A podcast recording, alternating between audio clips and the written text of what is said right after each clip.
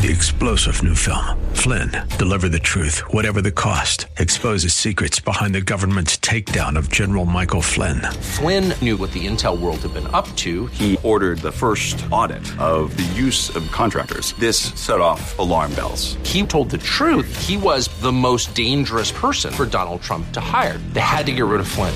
Flynn, deliver the truth, whatever the cost. Available now. Watch it today. Go to salemnow.com. Salemnow.com. Say, turn it around. Open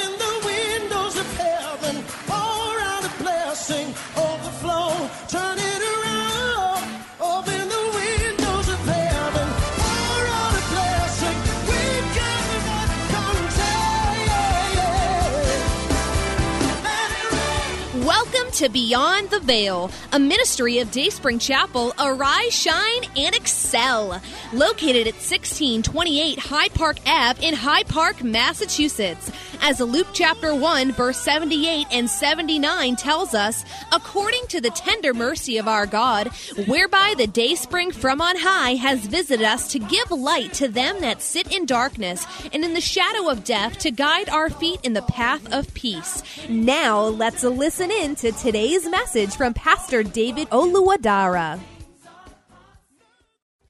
We are just like a fish, also in the ocean, looking for something, you know, looking for food, looking for a playmate, looking for this or that, and as as it's swimming around, see something just dangling in the water. Not knowing that it's a bait. He said, Oh, this is food.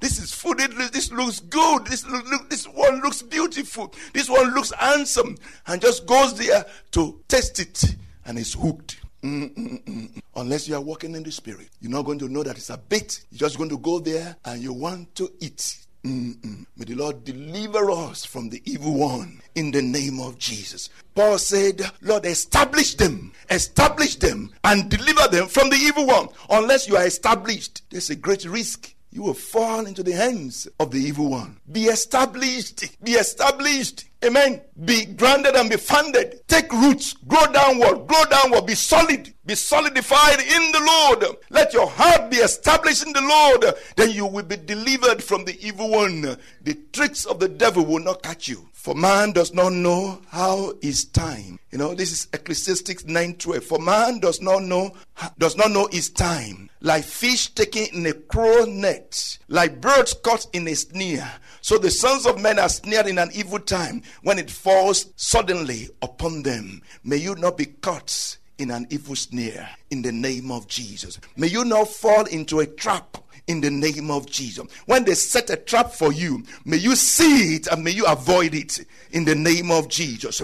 You see, when Balak wanted to, to curse the children of Israel through Balaam, because uh, he thought, uh, yes, these people are too powerful for me. And uh, let me hire a prophet. Let me hire a soothsayer to curse them. Once they are cursed, then I can attack them. So he tried to curse the children of Israel, but he could not curse them. Every word that he tried to say turned into a blessing. Oh, may the word of the enemy, the word that the enemy wants to say against you, turn to your blessing in the name of Jesus.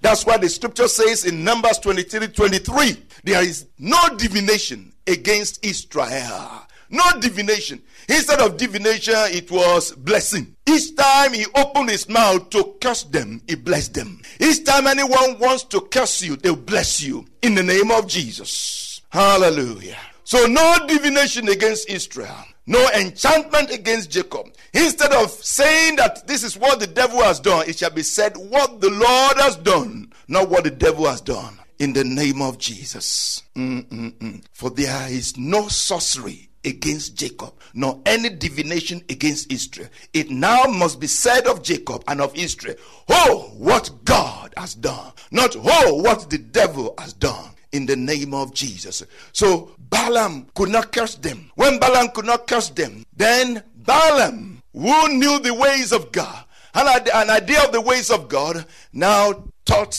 Balak how to get them. He could not curse them, but now he said, This is how you get them. It's, it's, it's, it's, it's even more dangerous when you have those who are close to you, those who are quote and unquote same family with you. Those who are your friends who know you because they know your weakness, they know your strength, they know how to get you. Balaam knew some of the ways of God. So he taught Balak how to get them. Just just just invite them. Invite them to your party. Invite them to your party. And that's what they did to get them. They invited them to their parties and they attended their parties. And when they attended their parties, then they messed them up. They polluted them. And once you are polluted, forget it. The presence of the Lord is withdrawn. So basically Balaam taught them if you can cause them to sin, if you can make them sin, if you can trick them and they fall into sin, then you can attack them. We are not ignorant. Don't be ignorant of the devices of the devil. If you live in the presence of God, the devil cannot get you in the name of Jesus. If the presence of the Lord is with you, the devil cannot get you. He that dwells in the secret place of the Most High shall abide under the shadow of the Almighty. I will say, The Lord is my refuge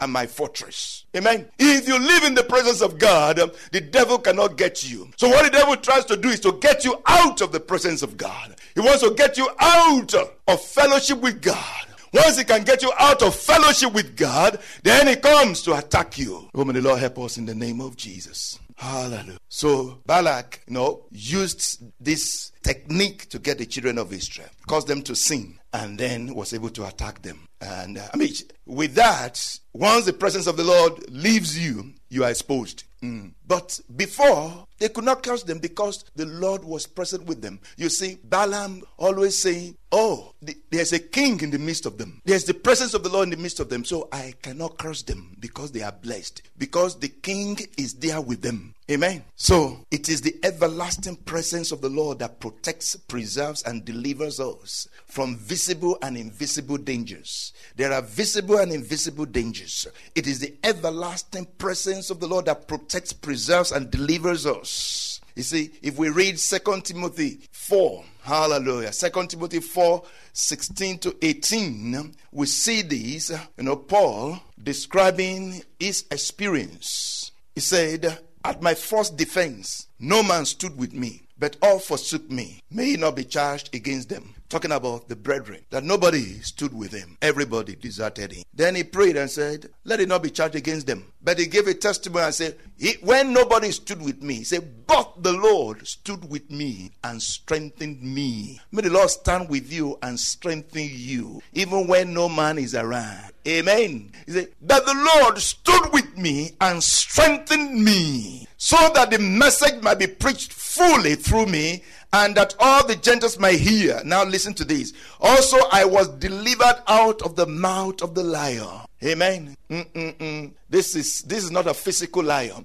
This is basically talking about the devil. Amen. I was delivered out of the mouth of the lion. May the Lord deliver you out of the mouth of the lion. Because he is like a roaring lion looking, you know, roaming, roaming about looking for somebody to devour. Therefore, submit yourself to God. Resist the devil, and they will flee from you in the name of Jesus. Hallelujah. And he continues in verse 18. Paul continues in verse 18, 2 Timothy 4 18. And the Lord will deliver me from every evil work. You can see that being delivered out of the mouth of the lion is talking about evil work. Amen. So, and the Lord will deliver me from every evil work. He has delivered me from the mouth of the lion and evil work. The Lord will deliver me again from every evil work and preserve me for his heavenly kingdom. May the Lord deliver you from every evil work physical, spiritual, emotional, psychological, mental, whatever it is, every evil work. May the Lord deliver you from every evil work and preserve you unto his heavenly kingdom in the name of Jesus. You will finish your assignment. You will finish your assignment. You will finish your assignment. You will complete your purpose. You will complete your purpose. You will not die prematurely. You will not die before your time in the name of Jesus. Now, if you look at verse 14 of that second Timothy 4, you will see just a little bit of the kind of things that Paul went through. Second Timothy 4 14. 2 Timothy 4 14. It says, Alexander the coppersmith did me much harm. You see that? Alexander the coppersmith did me much harm. May the Lord repay him according to his works. You also must be aware of him. You must be aware of him, for he has greatly resisted our words. Amen. May you be delivered from unreasonable and wicked men in the name of Jesus. Say, Alexander the coppersmith did me much evil much harm. So you see how he said, The Lord deliver me out of the mouth of the lion and will deliver me from every evil work. The Lord will deliver you from every evil work in Jesus' name. Amen. Hallelujah. Oh Lord, stand with us, deliver us and preserve us in the name of Jesus. Oh Lord, stand with us, deliver us and preserve us. Oh Lord, stand with us, strengthen us, deliver us and preserve us in Jesus' name. Amen. My presence will go with you and I will give you rest. God is your guide and your gird. God is your guide and your gird. God is your pilot and your police. God is your savior and your security.